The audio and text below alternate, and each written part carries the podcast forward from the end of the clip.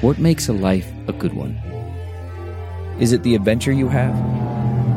Or the friends you find along the way? Maybe it's pursuing your passion while striving to protect, defend, and save what you believe in every single day. So, what makes a life a good one? In the Coast Guard, we think it's all of the above and more. But you'll have to find out for yourself. Visit gocoastguard.com to learn more. Welcome to Living Your Life with Leanne Lang. I am beyond excited to finally tackle the topic of CBD on this podcast. Are you even a little cannabis curious? The more I explore the discussions around CBD, cannabis, and medical marijuana, the more I'm actually intrigued. Autism, anxiety, ADHD, insomnia, PTSD, seizures, pain relief, Parkinson's, aging, gut health, sex drive all seeing the use of CBD as treatments for patients of all ages. It's a little confusing, it's a bit scary, and it's an adjustment that I think many of us are thinking of making. But there are some amazing experts available to actually be able to hold our hands a little and walk us down the proper, educated, and researched path. Joining me today from New York City is Dr. Mary Clifton, an internal medicine doctor with over 20 years in both hospital and private practice, a published author, national speaker, recognized CBD and cannabis expert expert and has the incredible website cbdandcannabisinfo.com. The website is almost like an encyclopedia of wealth, which talks about everything you can possibly think of when it comes to this topic. She is the science and research editor for the Can- for Cannabis magazine and the medical director for Live Well Naturally. Plus, she even has ways to be able to cook with CBD as well. So get ready for a cookbook that's on its way out. I met Mary back in January in New York City. We were both sitting next to each other en route to an event, and she pulled out her purse and she offered me a gummy. This was my introduction to this incredibly dynamic, passionate, and brilliant doctor. Mary, it's so great to be able to see you and so great to be able to talk to you. Do you even remember us sitting next to each other and you offering me a gummy? I'm like a total complete stranger is offering me a gummy. I was having a lot of fun at that event sharing my gummies. it was brilliant, but I, I loved it because I actually asked the question. You know, it was just it was my first introduction to being able to see and hold and and have access to these different products. So and and you were yes. so lighthearted and so you know, I think you were so passionate about it and wanting people to understand and try that it was pretty neat. I think it's so great to lead with a gift, to give, and then and then watch people's response to giving to them. Just to start right out of the gate with "I have a present for you." You know, it's, it's a really nice way to start a relationship. So uh, I'm really looking forward to this relationship. I'm looking forward to the information that you have to share with our listeners today. And even right off the top, I'm thinking because I'm talking to you here in Canada and you're in New York, yeah. our discussion, our dialogue is actually still a little bit different, just based on the legalization that we have here in Canada, to be able to open up this topic a little bit more. Yes, I mean, I'm a medical doctor, so a lot of times when people ask me what's going to happen with legalities and when do you think it's going to become recreationally uh, available across the country, I don't know. You know, I, am much more interested in, in upcoming research in the literature on additional data on insomnia and autism. That's an interesting new topic, ADHD. So I'm following the research, but not necessarily following what's going on in government. That just seems to churn and churn. and it's not very interesting to me. no, what is interesting to me though is is not even the the the wording of recreational, but to understand the medical aspect of Absolutely. certain certain aspects of our health that are seeing the benefits of the use of the CBD and for people to understand the difference between what exactly CBD is versus like the THC there's a lot of we hear all of these kind of words that we don't quite yeah. understand or use of letters that we don't quite understand. Absolutely. I mean, your body, the thing to know is that your body already has an endocannabinoid system that's in place to help manage trauma and stress and inflammation and help restore homeostasis. So, for example, in knees that have rheumatoid arthritis, you'll find higher levels of the endocannabinoid system, uh, endocannabinoids, uh, primarily anandamide and 2-AG. And in places where there's chronic inflammation, you'll also see higher numbers of CB receptors.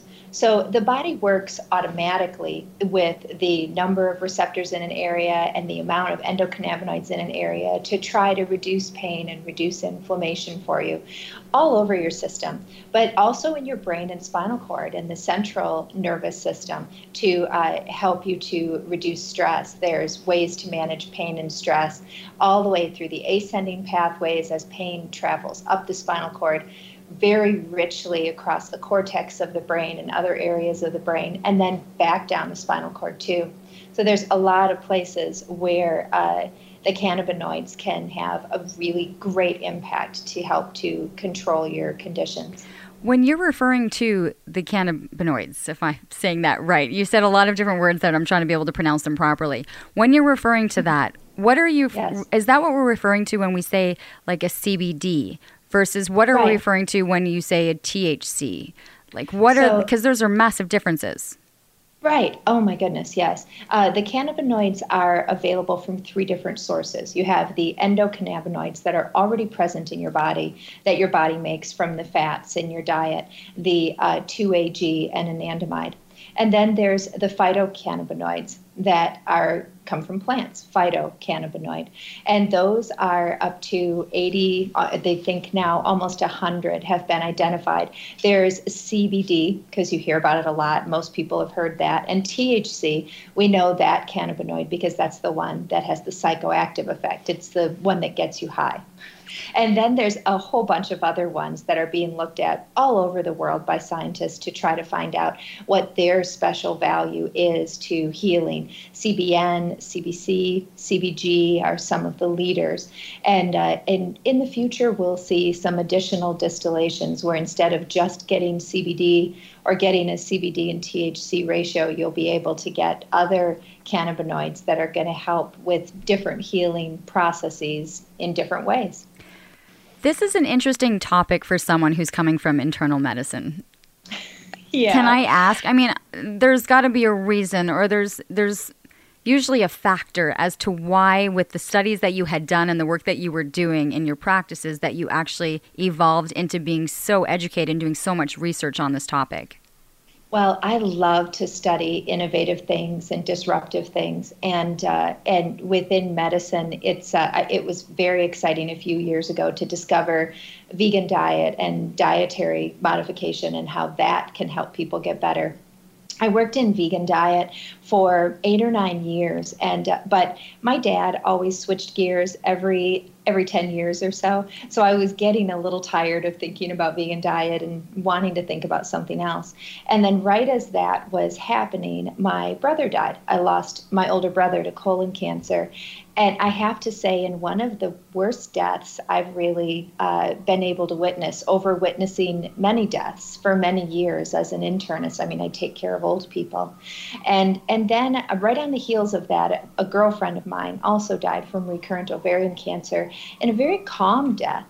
And I thought, I, it can't be that the cannabinoids have that big of an effect. I'm sure this is just a, a, a, a, a one up. I'll do some research and put it behind me. But then when I started to do the research, I realized how much research there is and how much nobody knows. We just keep hearing that there's not enough data, but there's loads of data. So, I, so it's my job to bring that data to people so they can make great decisions. When did the research then start to have that much research to be able to create a website that is pretty much the foundation of any research information that you're looking for that has to do with any ailment, any aspect of our health? Well, I use PubMed, so I can go back 50 years. So I am quoting some studies as late as as old as the 70s, but and also some really humorous quotes from. Uh, there was one quote I found from the 1920s from an English doctor who suggested that if you have headache, you should manage that by drawing the uh, cannabinoids in a smoke through water. and then after you use that, you can fall back. Uh, you can get back to work. And uh, my question was, you know, what is the patient doing for work exactly? so there's all there, has been data going back 5,000 years on Egyptians and uh, and Chinese medicine where they're using uh, cannabinoids for managing abdominal pain and and stress. But uh, but there's all kinds of much more recent data. Uh, tons of work being done out of Israel. Some interesting Italian studies and some population-based data out of Britain and the U.S. So there's a, there's quite a bit of data that you can pull together. Is it going and having the effort and, and taking the effort to go and research, or is it first getting over the stigma of actually wanting to take it or thinking that this is going to be something that's going to help you. I still think we battle the stigma of it for so long. You know, I remember my my parents. You know, you don't do you don't do this stuff, and so it's yeah. it's it's hard to be able to switch gears and and switch our thinking. Well, there was a lot of pressure from the government that you would develop reefer madness, that you'd have basically an acute psychotic episode and uh, and lose your mind if you used it, or you could uh, dumb yourself down and become a pothead from using too much of it. Um, all of that has been shown to just be a lot of hype but that was very powerful hype in the 70s and 80s, and it, it, with a with a, a, very powerful prohibition. But uh, but all of those things, you know, the the research, especially on intelligence, is very interesting. There was initially a British study that suggested a six point drop in IQ when people use uh, cannabinoids in their uh, early adulthood, young adulthood. But a New Zealand study showed actually no effect and then a subsequent US study that included uh, a, a, surprisingly large number of discordant identical twins, where one identical twin is using cannabis and the other one isn't. Those are very powerful twin pairs to study. And there was no effect in the U.S. study, which was large and uh, and comprehensive.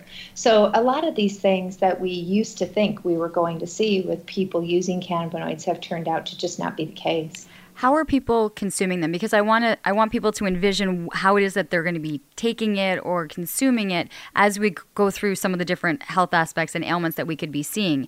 Is it uh, right? It's not like we're technically smoking it.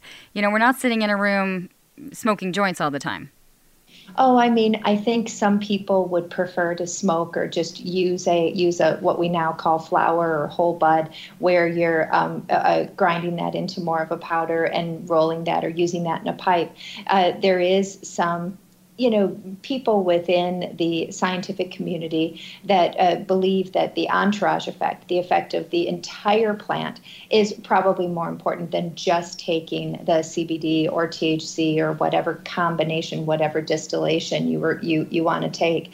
But it's available in vapes in uh, in these whole bud uh, products that you can use in a pipe or or as a cigarette. Um, and there's also tinctures that you can uh, take a dropper full or a half a dropper full and hold it in your mouth, and the on the onset of action can be nice and short. The problem with all these modes of administration, especially when you're starting out, is to make sure you choose a mode of administration with a with a more rapid onset. People tend to have pretty negative uh, outcomes and or negative experiences when they start with an edible because the edibles have an onset of action 60 to 90 minutes out. And then at that point you may have taken too much or you may have thought it wasn't going to work and taken more and now you've got too much on board. So the edibles are a bit tricky and hard to control so they, my best advice is if you're starting out to really try to choose a product that has a more rapid onset of action so you can know what's happening to you when you take it and take more if you need it or avoid taking too much. So let's break down a couple if you don't mind, because I listed right off the top of, uh, of the podcast just a number of things that I have seen and, and researched and, and been amazed at how it's actually helping people. And so when you talk about, you know, anxiety, insomnia, PTSD, uh, I know with Parkinson's, we have seizures and epilepsy. How? How is this? You know, can we break down some of them as to how you see and why we're seeing improvements in health with these aspects? Well, you know, one of my favorite studies is is an insomnia study that's out of Canada. It was a study that looked at a population in a, a prison that housed uh, prisoners who were also mentally ill, the criminally insane. And as you can imagine, these people have considerable mental issues, but they also have a lot of trauma that they're dealing with.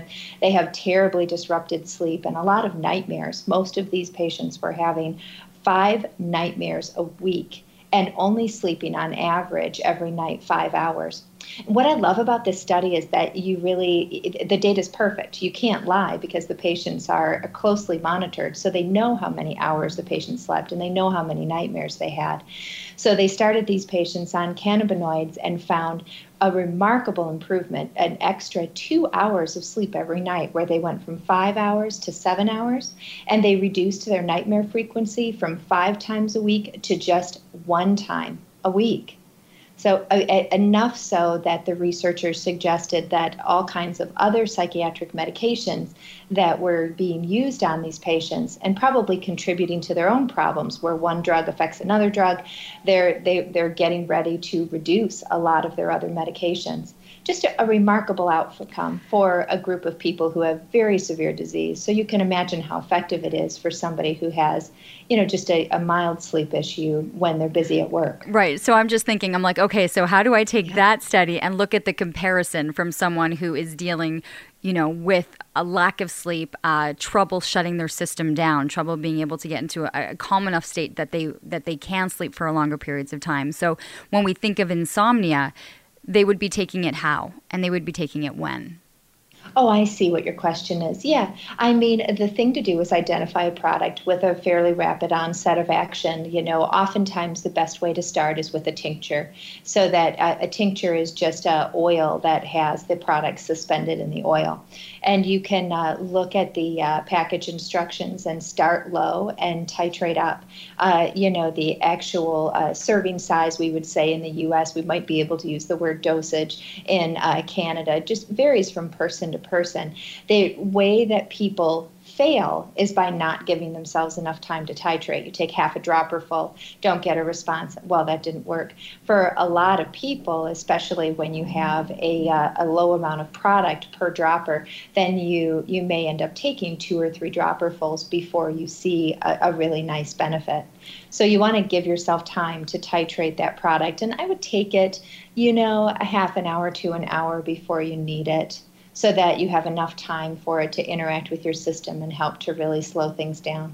If you're able to get a good night's sleep in, are you taking it again the next night? Is this something that becomes a habitual use, or is it something that you turn to when you're maybe looking at desperate measures that you really need a good night's sleep? Well, I know a lot of people who use a small dose of CBD or a small combined CBD THC for sleep. A lot of people, when they try CBD and they don't get a great result for sleep, will often add a little bit of THC and find that that works really well to settle things down. Uh, there, there's certainly an upregulation in the CB receptors. You know, so as you take more, your body uh, creates more receptors and learns how to break the uh, the product down a little faster. So you may need to change your formulation or change the amount of product that you're using, but not by a massive amount. And if it's working, there's no reason why you can't take it every night. There's no evidence that there's changes to the sleep wave pattern or that it does any type of long term disruption to the brain pattern or to the dream patterns, which is exciting because so many of our other medications that we use uh, that we refer to as hypnotics, you know, uh, the uh, Ambien or um, all of the benzodiazepines like Valium or Xanax, they all have quite a bit of addiction potential and they also tend to wear off over time. So and, it's exciting to have a product that doesn't. And if I think of watching their commercials, there's uh, about a 30 second list of side effects that are possible when taking those drugs.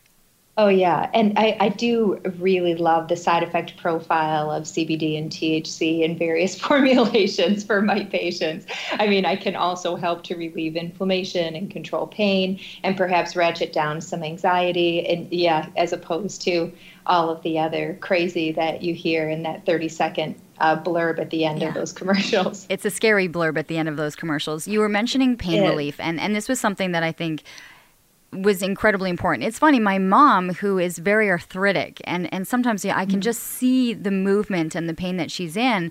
And I, I, I actually said to her, Mom, have you actually considered using some CBD? Uh, you know, I know some of your friends are starting to have that dialogue and that discussion. So, where does the CBD come into play when we're talking about uh, inflammation and pain, especially in the aging population? Well, there's a lot of different places that you can have a positive impact. There's uh, CB receptors dialed up in, in arthritic joints or in chronic painful areas, lower backs or pelvic pain. And there's also uh, uh, CB receptors that can impact the way the norepinephrine and serotonin travel to the brain.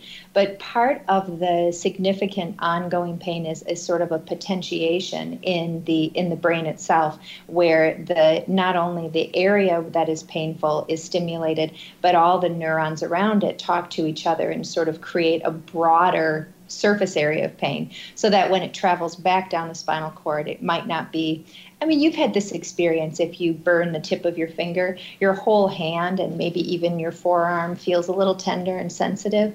That's that exact process. So if you're dealing with chronic low back pain or chronic uh, arthritis pain, it can it can be potentiated in the brain and lead to you know a much larger area being involved. And the the CBD can help to sort of quiet that communication within the brain and also reduce the uh, the the pathways as the pain travels back down to be sensed. You know the descending pathways in the same way. So it, it has a nice effect at a number of a number of levels. Have you had patients that have fought you a little bit on this that said, you know what, Dr. Mary, I, I understand this, but it's just not quite for me. I'm going to deal with this pain. And yet, once you've actually said, just give this a try, that they've come back and said, what a difference it's made.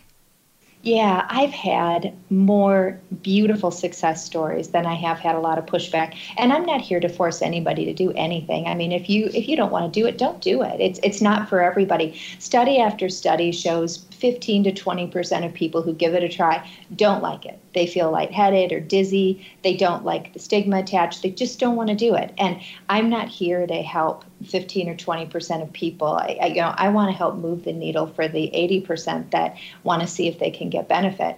And I'm amazed at how many times uh, during graduation uh, uh, holiday part, graduation parties, holiday parties, somebody taps me on the shoulder and says, "I want you to come talk to my uncle. You know, he's been here in America. He's been crossing multiple state lines to bring the products that he wants back from Colorado. You know, so so I go talk to uh, the uncle and." I would never have guessed that this man is uh, is you know transporting products uh, from long distances to relieve his pain. But he says, "I'm telling you, you know, it works." And I, I, I have so many wonderful stories like that. It's almost that people are, are des- sometimes they get to a desperate measure, right? They've been in such chronic pain that at this point they're like, "Why not try something that might be able to alleviate this?" Yeah, and I, I feel uh, bad about that because I don't think we need to package this in a little space for people who are at the point of desperation.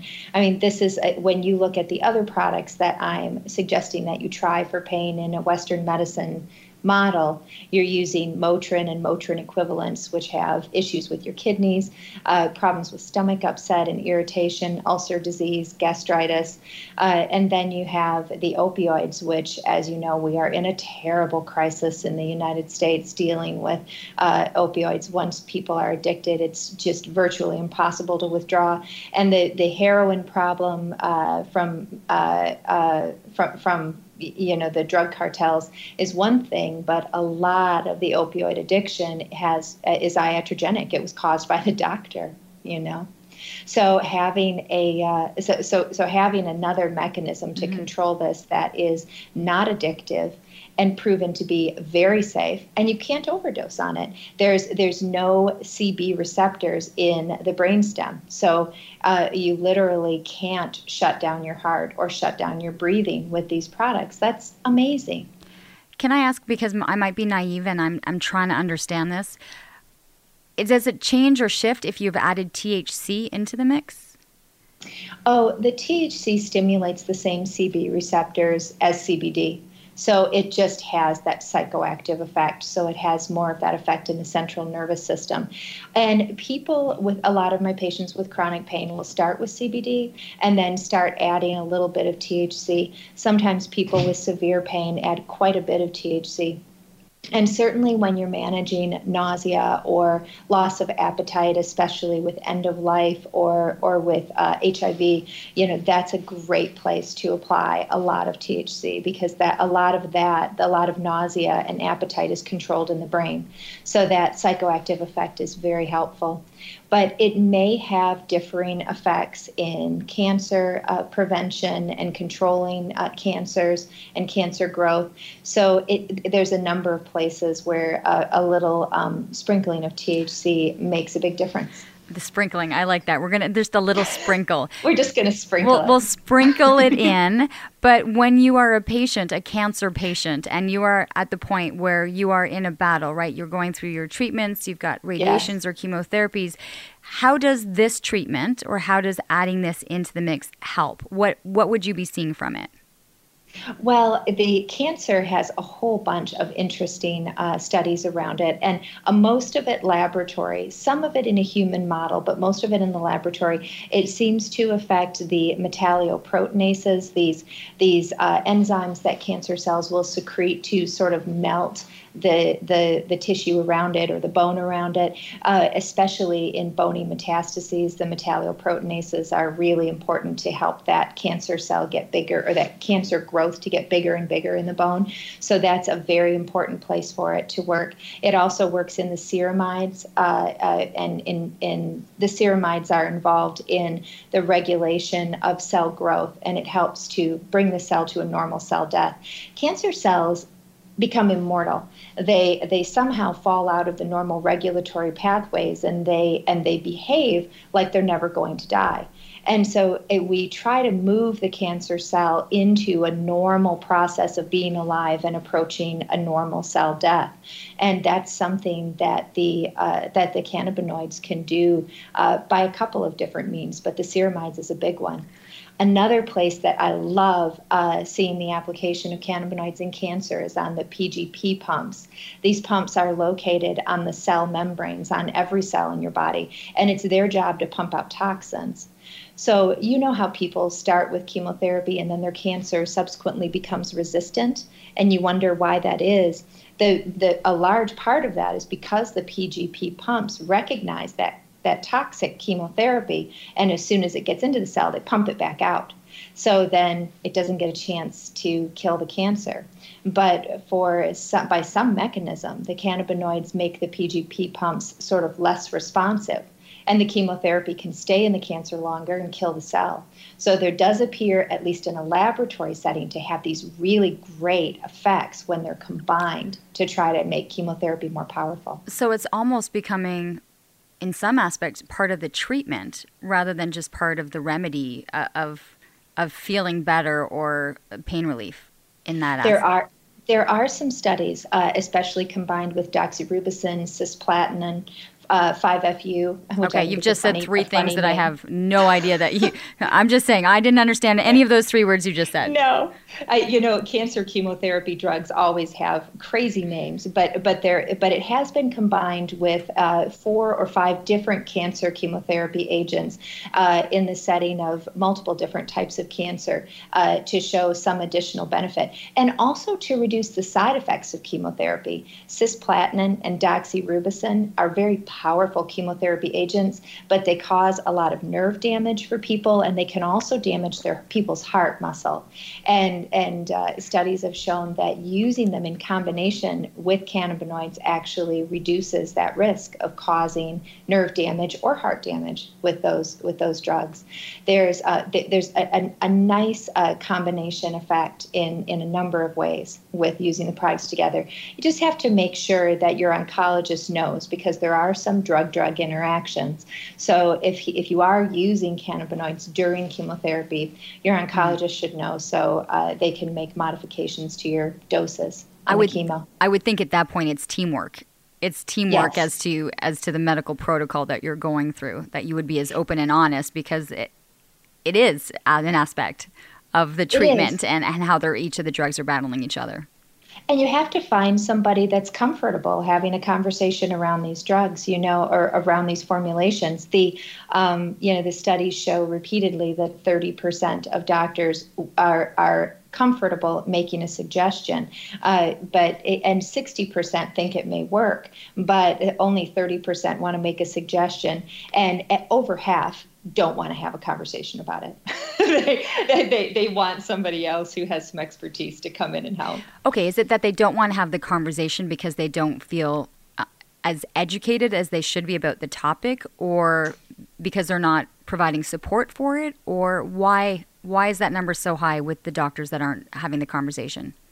I think it's a I think it's a lot of things. I think it's because they may not know a lot of the research around it. I certainly didn't until I started to uh, develop this website, and all, and also because you know that we don't have a lot of control, or you may not perceive yourself as having as much control over handling this. You know, it, what I, one thing I love about managing anxiety with cannabinoids is that we can land on a formulation that works for a patient some people really are super anxious on Sunday and Monday. Most people. You know, most of us don't like our jobs, and Sunday and Mondays are so hard. But then Thursdays and Fridays are quite a bit better. But in a Western medicine model, I give you the same dose of medicine every single day. But if you're managing these these issues with uh, with the cannabinoid formulations and you feel good, you take a lower dose or you take none at all but on another day you can take a higher dose. That's not something that Western medicine really generally does with, with, pain or anxiety or sleep or a lot of the other uh, conditions that are commonly managed with cannabinoids. This is fascinating for me. All right, do you mind if I keep going down the list because there's so many things that I that I really want to talk to and when I, I think when people are listening, they're thinking more of adults, and yet, when you're yes. looking at children, what is the viewpoint there? Because in there, you have a lot of cases of ADD, ADHD, and usually we associate that with children in the formative years and the learning years. How is it being used there? There's uh, uh, now five very well done randomized controlled trials in seizure disorder for children and young adults. And a lot of them are done in these children who have very terrible seizure disorders where they may be having a seizure once or twice a day. And so many of them so disabled that in fact the the study participants, the documents are filled out over half the time by a care provider rather than by the patient because these people are very, very disabled. So you have to think of these uh, little ones that are approaching using cannabinoids uh, as, as, as a pretty disabled crowd that are really looking for help. Uh, very remarkable improvements in seizures, cutting the number of seizures in half in these populations, uh, approaching them with pretty high dose CBD. But there's also some research on using uh, CBD products in uh, autism uh, to help children uh, uh, dress themselves more effectively and have uh, less self injurious behavior. Um, small trials 158 kids, 210 kids, mostly coming out of Israel, but very promising early studies to suggest that autism, there may be a position for these products in autism too. Wow. The yeah, the ADHD is it dangerous? Is, okay, uh, so I'm sorry, I'm keeping. Back but is it dangerous to be able to start putting this into the system at, at, a younger age? At a young age, I know the um, you know every every uh, academy here in the United States has, has shut that door pretty firmly. The um, OBGYN teams, the uh, neurologists, uh, except the American Academy of Pediatrics, they put a crack in the door and they said, if you have a disease that is severe and poorly controlled on current therapy, there may be you know a position to consider some of these alternative medicines is you know you there there may be some changes to the way that that young brain is developing you know the, the we're, we're not certain that there is because we, we're never going to have a trial of 20,000 12 mm-hmm. year olds and we put half of them start them smoking on cannabinoids and leave the other half alone and then see what happens. I think we so appreciate that. yes there's always going to be, you know, uh, some question of who decided to start smoking cannabinoids at 12 and who didn't. And, you know, and it's always going to come up against uh, social factors and environmental factors in those cases. But a lot of these kids who are sick and are and are chronically limited in their function uh, and are looking to add cannabinoids are already on multiple drugs that are probably also changing their brain chemistry. So, so when you when you use it in in little ones, you have to make sure that you have a care provider who's on board. Everybody has to have the poison control numbers. You have to have a provider who is ready to uh, to work with them and communicate with them regularly, and and they have to be aware of the legalities in their particular uh, area of the world. You mentioned in that conversation uh, seizures, epilepsy. Uh, I know that I saw an amazing video with a gentleman that had Parkinson's, and to see the tremors uh, just within minutes of taking CBD. Yes. Mu- a much calmer individual, someone who I, the tremors were so bad that they really couldn't sit still or do anything, and then a couple of minutes later, I'm watching them being able to, to feed themselves. What, it seems like that's one of the leading places with Parkinson's, epilepsy, maybe from the research that I've done that seem to be making yes. massive strides all the movement disorders i mean i if anybody uh, if anybody's ever heard of somebody uh, using cannabinoids and then just being stuck in place being stuck on the couch or just not really not wanting to move and just wanting to sit and chill that that has very powerful impacts in all kinds of movement disorders multiple sclerosis parkinson's uh, but also adhd you know because uh, part of the problem with adhd is attention and part of it is hyperactivity these uh, medications, when you uh, study them under PET scannings, the, the scans that light up the brain, these uh, formulations actually light up the brain in the same way as uh, Adderall uh, or the, the other stimulants that we use for ADHD. So they help a little person who's having trouble with being able to sit still to sit still, apparently on par with the current medications that we're using. And it may help to still a tremor. There, the, the studies around Parkinson's are, are mixed. And I don't feel confident telling you that everybody with Parkinson's mm-hmm. is going to get improvement in their tremor. Um, there's, there's, good research around the muscle spasm and some of the tremors associated with multiple sclerosis, but it does very much reduce the anxiety and insomnia of Parkinson's. And even in studies where there isn't a clear improvement in the tremor, where where if they actually measure the number of times a person is having that uh, classic Parkinson's tremor before and after treatment, they the patient still says that they feel better and they're having less tremor. So the the anxiety control seems to make a big mm. difference. So it's not necessarily that the body has stopped with the tremors. The body is still going through the activity of the tremor, and yet they feel a little a diff- they feel different a sense of a more calm maybe as the tremors are occurring there's a lot of anxiety with Parkinson's, and there's also a really significant sleep disorder where Parkinson's patients will have these uh, middle of the night, very violent, uh, large muscle group jerks where they'll throw an arm or do a big kick in the midst of a, of a, of a very unsettling dream, like they're fighting off an animal or they're in a fist fight, like these very violent dreams. And, uh, and those dreams awaken the patient and unfortunately uh, frequently injure the bed partner.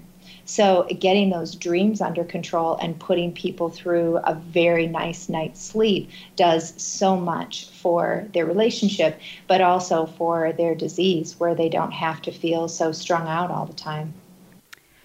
A lot of the guests that I've had on the podcast in the last little bit have been holistic uh, nutritionists, um, doctors looking back at uh, Ayurvedic medicine. And a lot of it comes back to the gut and to gut health. Yes. and yes. and realizing you know that the gut and the brain you know are very much combined so how can i bring the gut health into this and, and an aspect of where this comes into play with cbd uh, just one more big word um, muciniphila. okay. Wait, try saying that fast. Say that again. Akkermansia muciniphila. No wonder you're an encyclopedia. Like seriously. Okay, and you're saying all of this off the top of your head, which is crazy. It's a, it's a bacteria in the gut that uh, that creates mucus that protects the lining of the gut. It's very important for the gut to have at least a little mucus to protect itself from the stuff that's flowing through the gut. And the Akkermansia muciniphila makes that mucus but it also appears to control metabolism and it has it has an effect on the microbiome. We think that that is the particular part of the microbiome that's affected by cannabinoids to help manage uh, metabolism and to also uh, help control the uh, inflammation and and control the gut microbiome. There's uh, it, it's so interesting that even though uh, THC especially has been linked to the munchies and your people are supposed to have no control over their appetite, it, it turns out that people who chronically use cannabinoids over their lifetime don't gain weight. Their BMIs stay more at their high school range quite frequently. So, trying to figure out why that's happening has been a puzzle for uh, weight loss experts. And it may be this particular bacteria that's stimulated in the gut that has effects on fat metabolism. All very early preliminary research, but the CB uh, receptors in the gut uh, there's line, uh, CB receptors in the lining of the gut to control inflammation in Crohn's and IBS and IBD. And there's um, also uh, receptors on the smooth muscle of the gut that help to control transit times to help manage if people have chronic diarrhea. So there's really a lot of nice positive results to using cannabinoids uh, in, in the gut. Yeah, I was, I was wondering how that had the the correlation between the two. And so understanding that there's something within the gut lining that has the reactors to it. Because so much is is understanding with gut health how much is involved in in the inflammation and how it does affect and starts to have the trickle effect into so many other diseases that we're seeing. Oh, it's the whole story, I think. The chronic constipation, they think, stimulates the vagus nerve to talk to the brain, and then the brain says, get moving. And then all this excess motility, uh, you know, pathways are being stimulated, and they think that that's Parkinson's. When you go back through your Parkinson's patients, they're frequently chronically constipated on, you know, terrible low fiber diets. And if you can make some corrections to the tone of the gut, you know, just with changing the diet, you can make a, a, a, nice impact on their Parkinson's disease frequently. But you don't use this as a preventative measure. Would it be like you that? Mean, considering using the cannabinoids for um, for to improve to if, to prevent. Right well if you if you're dealing with IBS right and and sometimes it just gets lumped together right? I, I hear from a lot of people that they can't really quite diagnose what exactly is going on in the gut. It's just that something is yeah. off and then eventually it could lead into other disease later down the road. So would anyone consider using this as a preventative tool for health oh, I think it would be very reasonable to put this in your cabinet right next to your probiotics and the other vitamins you take. I mean, especially with upcoming cold and flu season, because a lot of what makes you sick when you get sick with a virus is uh, is all of the the cytokines, the interleukin and tumor necrosis factor, all the fever and the body aches and the loss of appetite is all the way that your immune system is responding to the virus. It's and so you could still get a viral infection, but uh, but there's some very exciting mouse data that if you pre-treat with CBD, you can actually reduce the response to the virus in some cases by up to 87 percent. So you and your neighbor may get the same virus, but if you're pre-treated with CBD, you may still be able to go back and forth to work and cook your dinner, and the neighbor may be, you know, stuck in bed for three days. It's uh, it's fascinating. So definitely some modulation to the immune system, that maintenance of homeostasis. That's what these uh, formulations are all about. Are you all about the science? Because right now you've listed off studies, you've listed off a, a number of different words that I can't understand. Is it important to have the science? You know, when you have these studies or you see the reactions or you see the chemicals, like that is really what we are finding. And when I look on your website, the, the amount of research and data that you have for every ailment, for every topic is there it's important to me that if you are dealing with something and you have and you're dealing with the fear around this, if you're worried about legality or social stigma or safety or um, or you're you're just worried that you could hurt yourself taking these products i want to make sure that you that you know that they're safe and they're effective. And the best way to know that is to know the research to know what's been done and who's tried it and what their outcomes have been. Uh, you know there's still more video to shoot. Um, i really haven't shot enough video around certain topics. And of course if anybody goes to my site and they don't have the video they want uh, any message that you put on the site comes straight to my email so if you need a video i'll shoot a video uh, if you don't see it there. Okay, because you were trying to post or in the midst of doing a video a day for a yes. year. Okay, yes. that's insane. It is kind of insane, but it's actually been a blast. I, have been really busy. I put it a bit on hold because I've created a provider certification series for people who want to be able to help other people use uh, use the cannabinoids. And that provider series has instead of you know five three minute videos on cancer like we have on the site there's 50 minutes of cancer video. So it goes into a much higher depth because that's what you would want if you were going to certify. And um, and and that's uh, that that'll build a really beautiful community of healers all over the world. So it's a community, it's a library, it's a daily interaction. So it's almost like every day there's something new that's being exposed or coming out, and it could be under any of the different topics that you're interested in. Well, I mean, you know, there's there is there's always something new coming out. I mean, so recently, all the information on vaping. There's a lot of data on how to on on exactly what's happening around that that I'm compiling now. So it is it's exciting and fun to work in in such a dynamic field. Can I be honest? The vaping now terrifies me the research that's been out, the uh, hospitalization, the healthy people who are taking it and then finding themselves in intensive care. I, I, mean, listen, it's made our headlines here in Canada, and I'm assuming that we're seeing similar issues. So, what do we need to understand? I hope you don't mind that I'm putting you on the spot with this, but for me yeah. to be able to to the vaping or to be able to cook with CBD seem two very different areas that I would be interested in. If you want to tell me to put some oil on top of my salad, I'm all for it. But if you're telling yeah. me to try to go vape, and I'm starting to see research now that's affecting our lungs and the humidity, it's a very different mindset.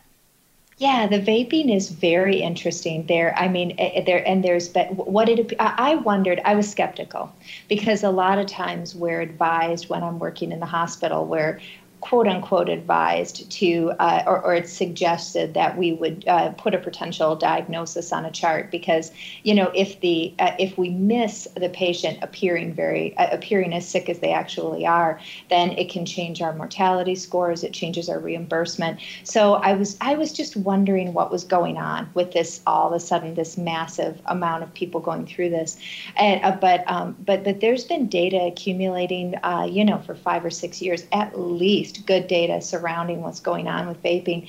It, it, it looks like a process we refer to, we refer to as BOOP, which is a more big words, bronchiolitis obliterans organizing pneumonia.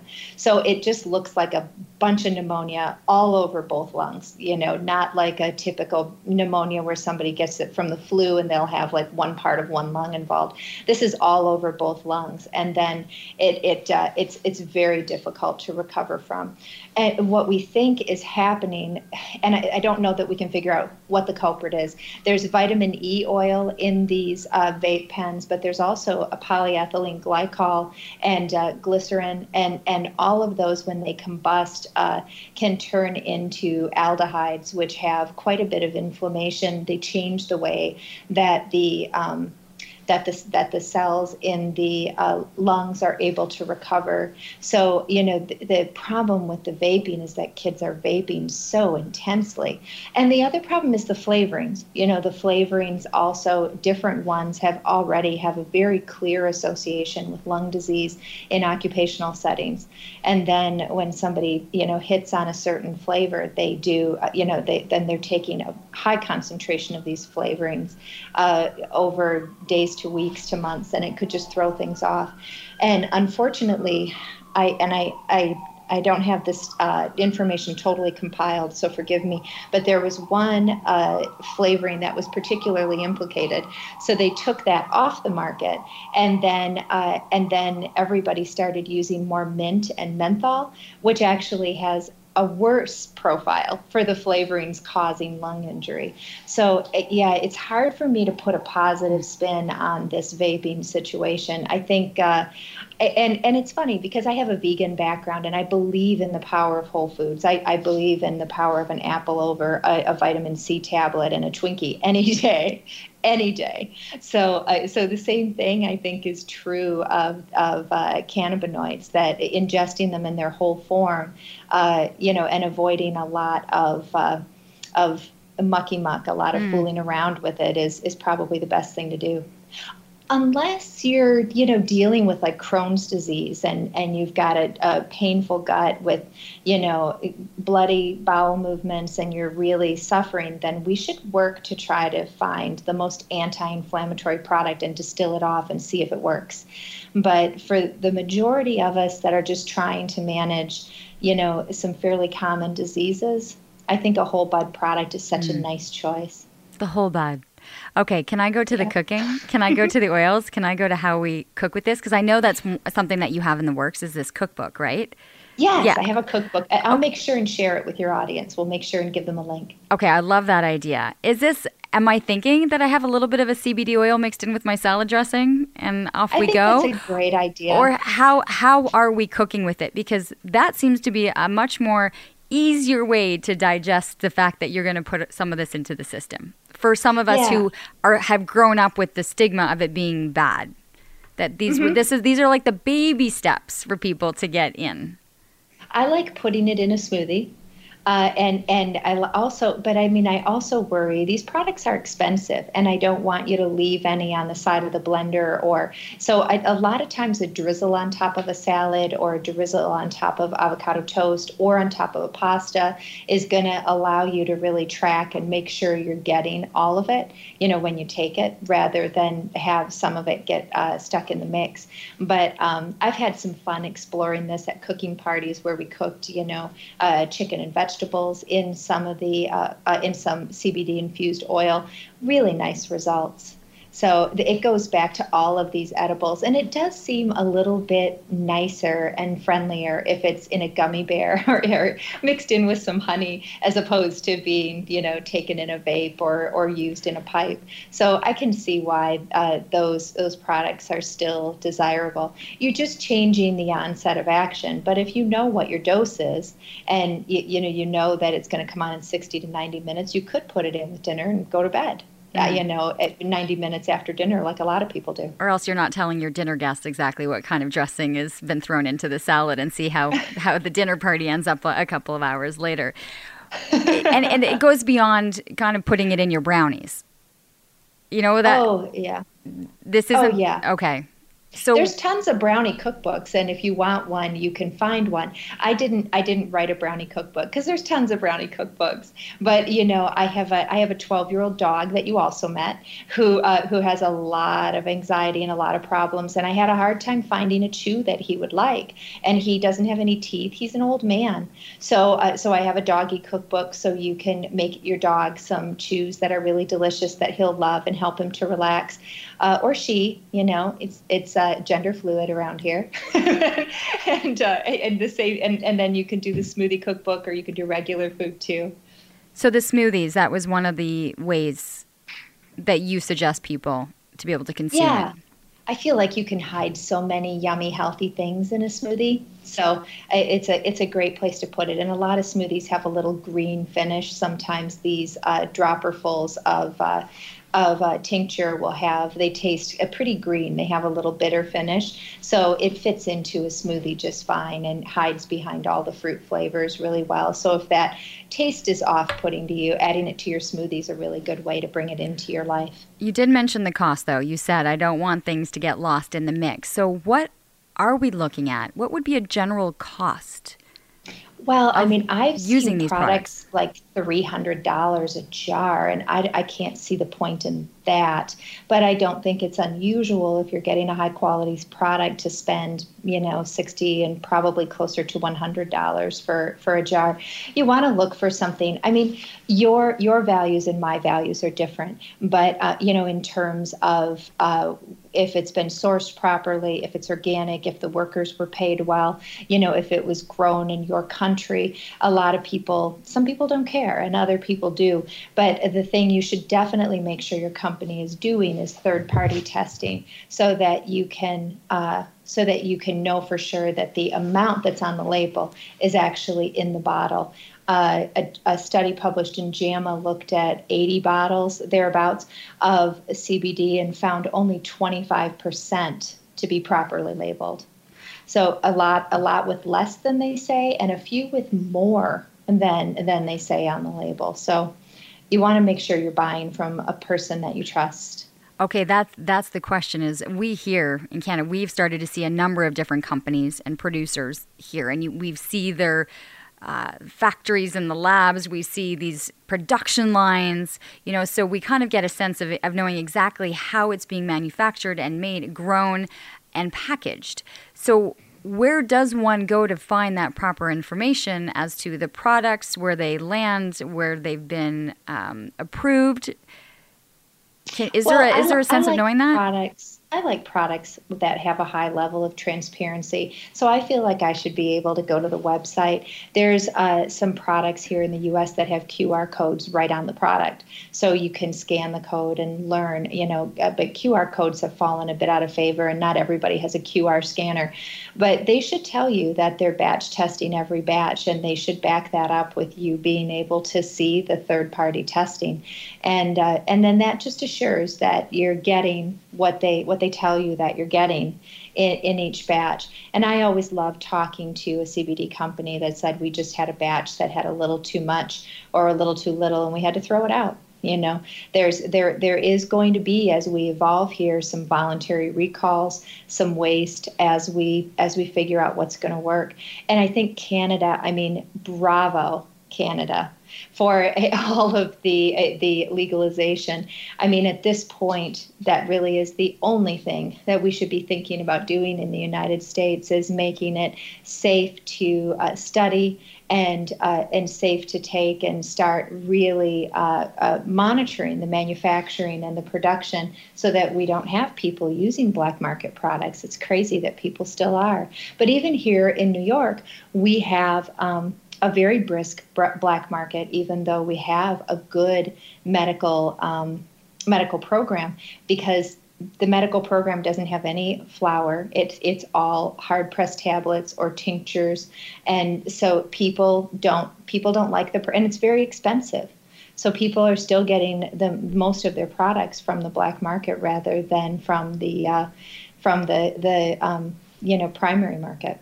You've done a lot of research, though, and I know you've looked into a number of companies. And I know because the companies are aware that you're doing so much research and, and have this website and, and so much information. Do you appreciate that, that you have had access and, and that you can say these ones are working and these aren't? Oh, yes. I think that I have. I mean, I don't think I have an exhaustive list. I haven't really uh, turned my attention to that, but but I know you know companies that are working well and uh, and and companies that I worry about. I mean, a lot of people are trying to do very good work, but uh, some people are differentiating themselves just based on their packaging, and I don't know that you know we need another CBD company with a you know with a different cannabis leaf on the front of the on the front of the bottle. So finding a few that work really well with very high integrity production is. Uh, is yeah is something I've definitely done in case people uh, want a recommendation. But I might have some trouble with uh, with your uh, community because of your uh, because of Canadian. But I do know some nice infused uh, edibles uh, that are all made in Canada. So if yeah, anybody can always reach out anytime and ask. But it's going to be different for someone who's my size. You know, you know, uh, does age and size and gender and weight they, had all of that has to come into play. That I can't be purchasing the same product as a, a gentleman who weighs two hundred and fifty pounds. Well, you could purchase the same product, but you might take a half a dropper full and he might take two dropperfuls you know and there there's all of that. Plus there's also genetic differences in the number of cb receptors you have in your body. And there's another um, sorry fat, fatty acid amine hydroxylase, an enzyme FAAH that your body uh, makes at varying levels. But it's a it, it, breaks down fatty acids.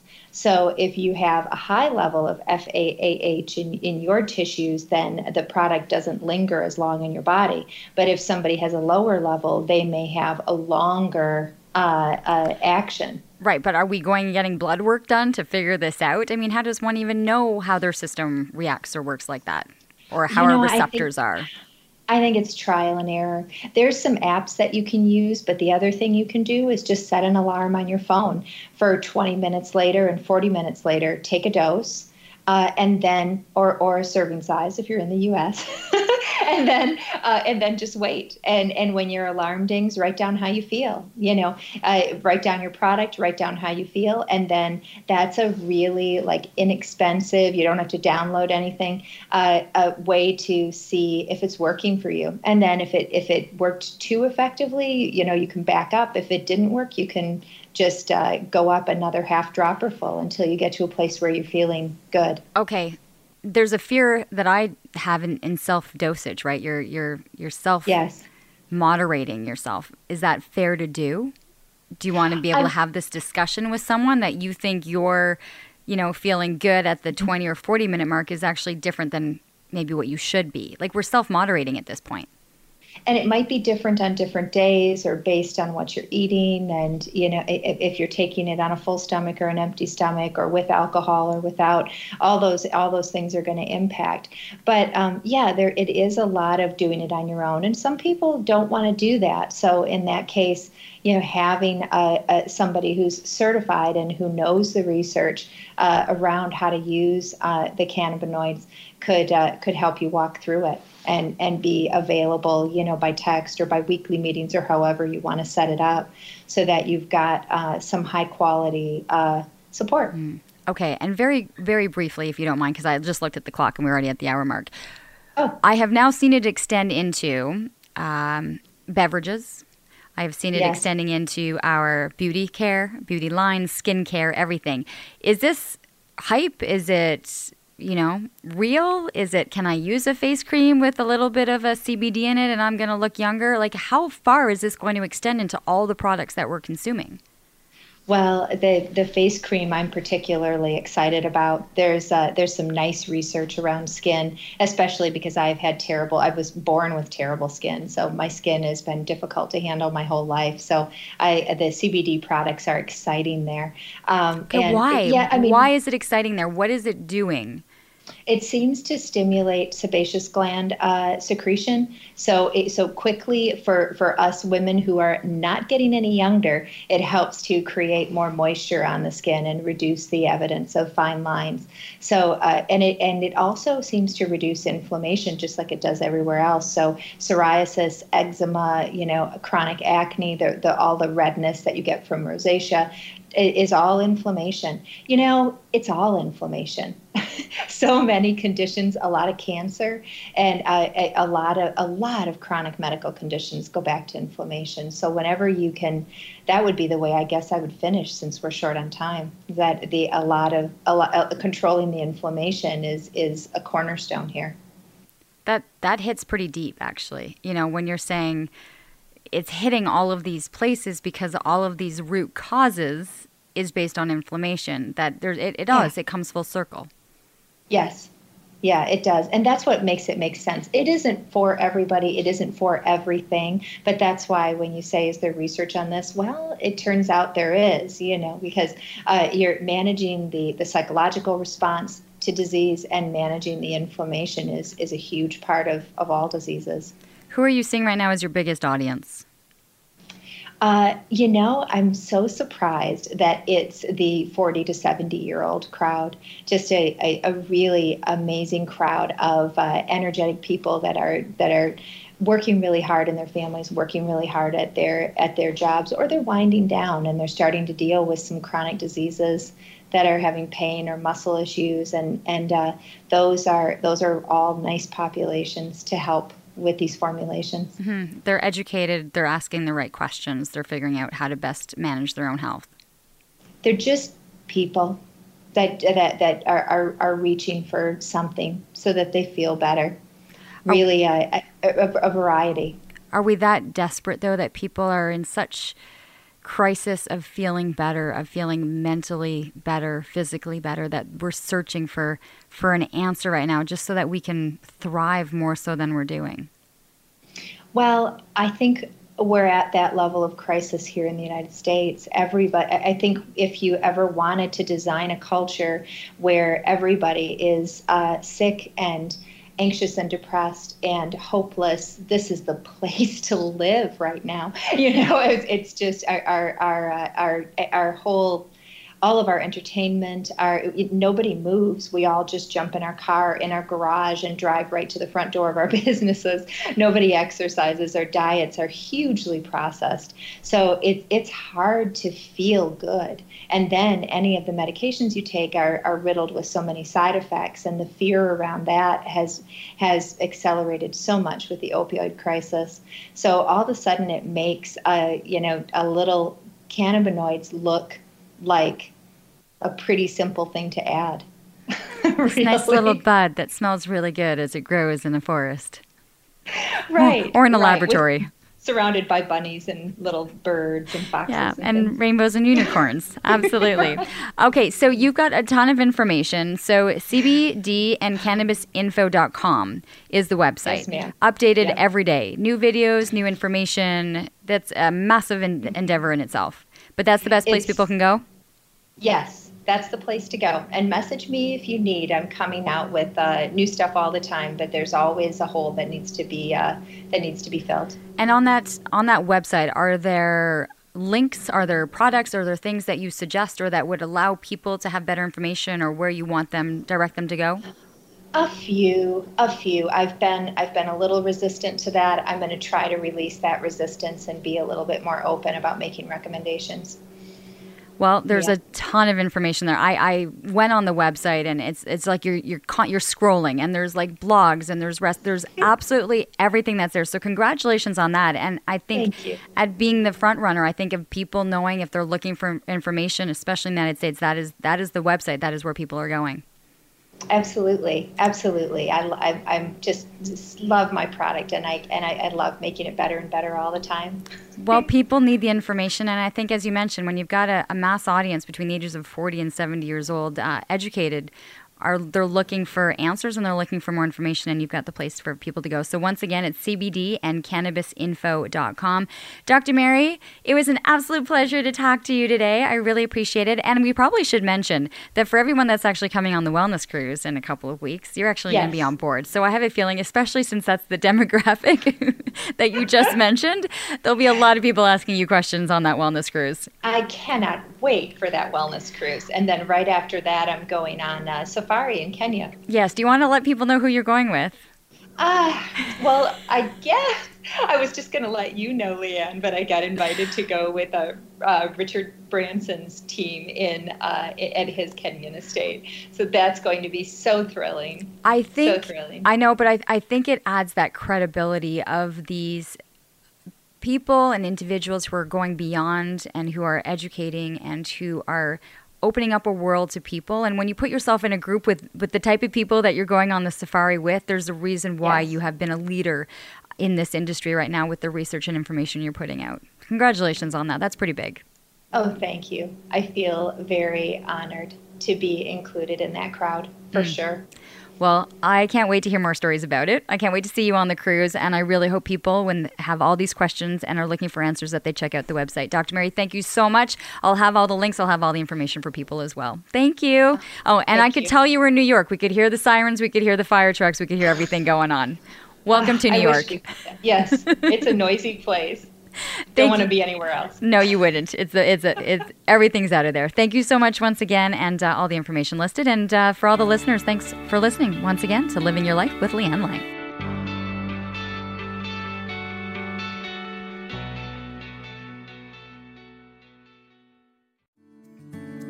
come on a journey like no other, where you will discover many roads that will lead you to a happier, healthier, and more stress free life.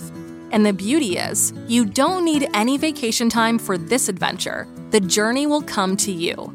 Join Avery Rich on your very own journey into yoga. Along the way, she will demystify yoga poses and guide you into a yoga posture or short sequence, all in less than 15 minutes. You have nothing to lose but stress. The Journey into Yoga podcast. It's not for people who like yoga, it's for people who don't like yoga. Follow or subscribe on Apple Podcasts, Spotify, Amazon Music, or at averyrich.com.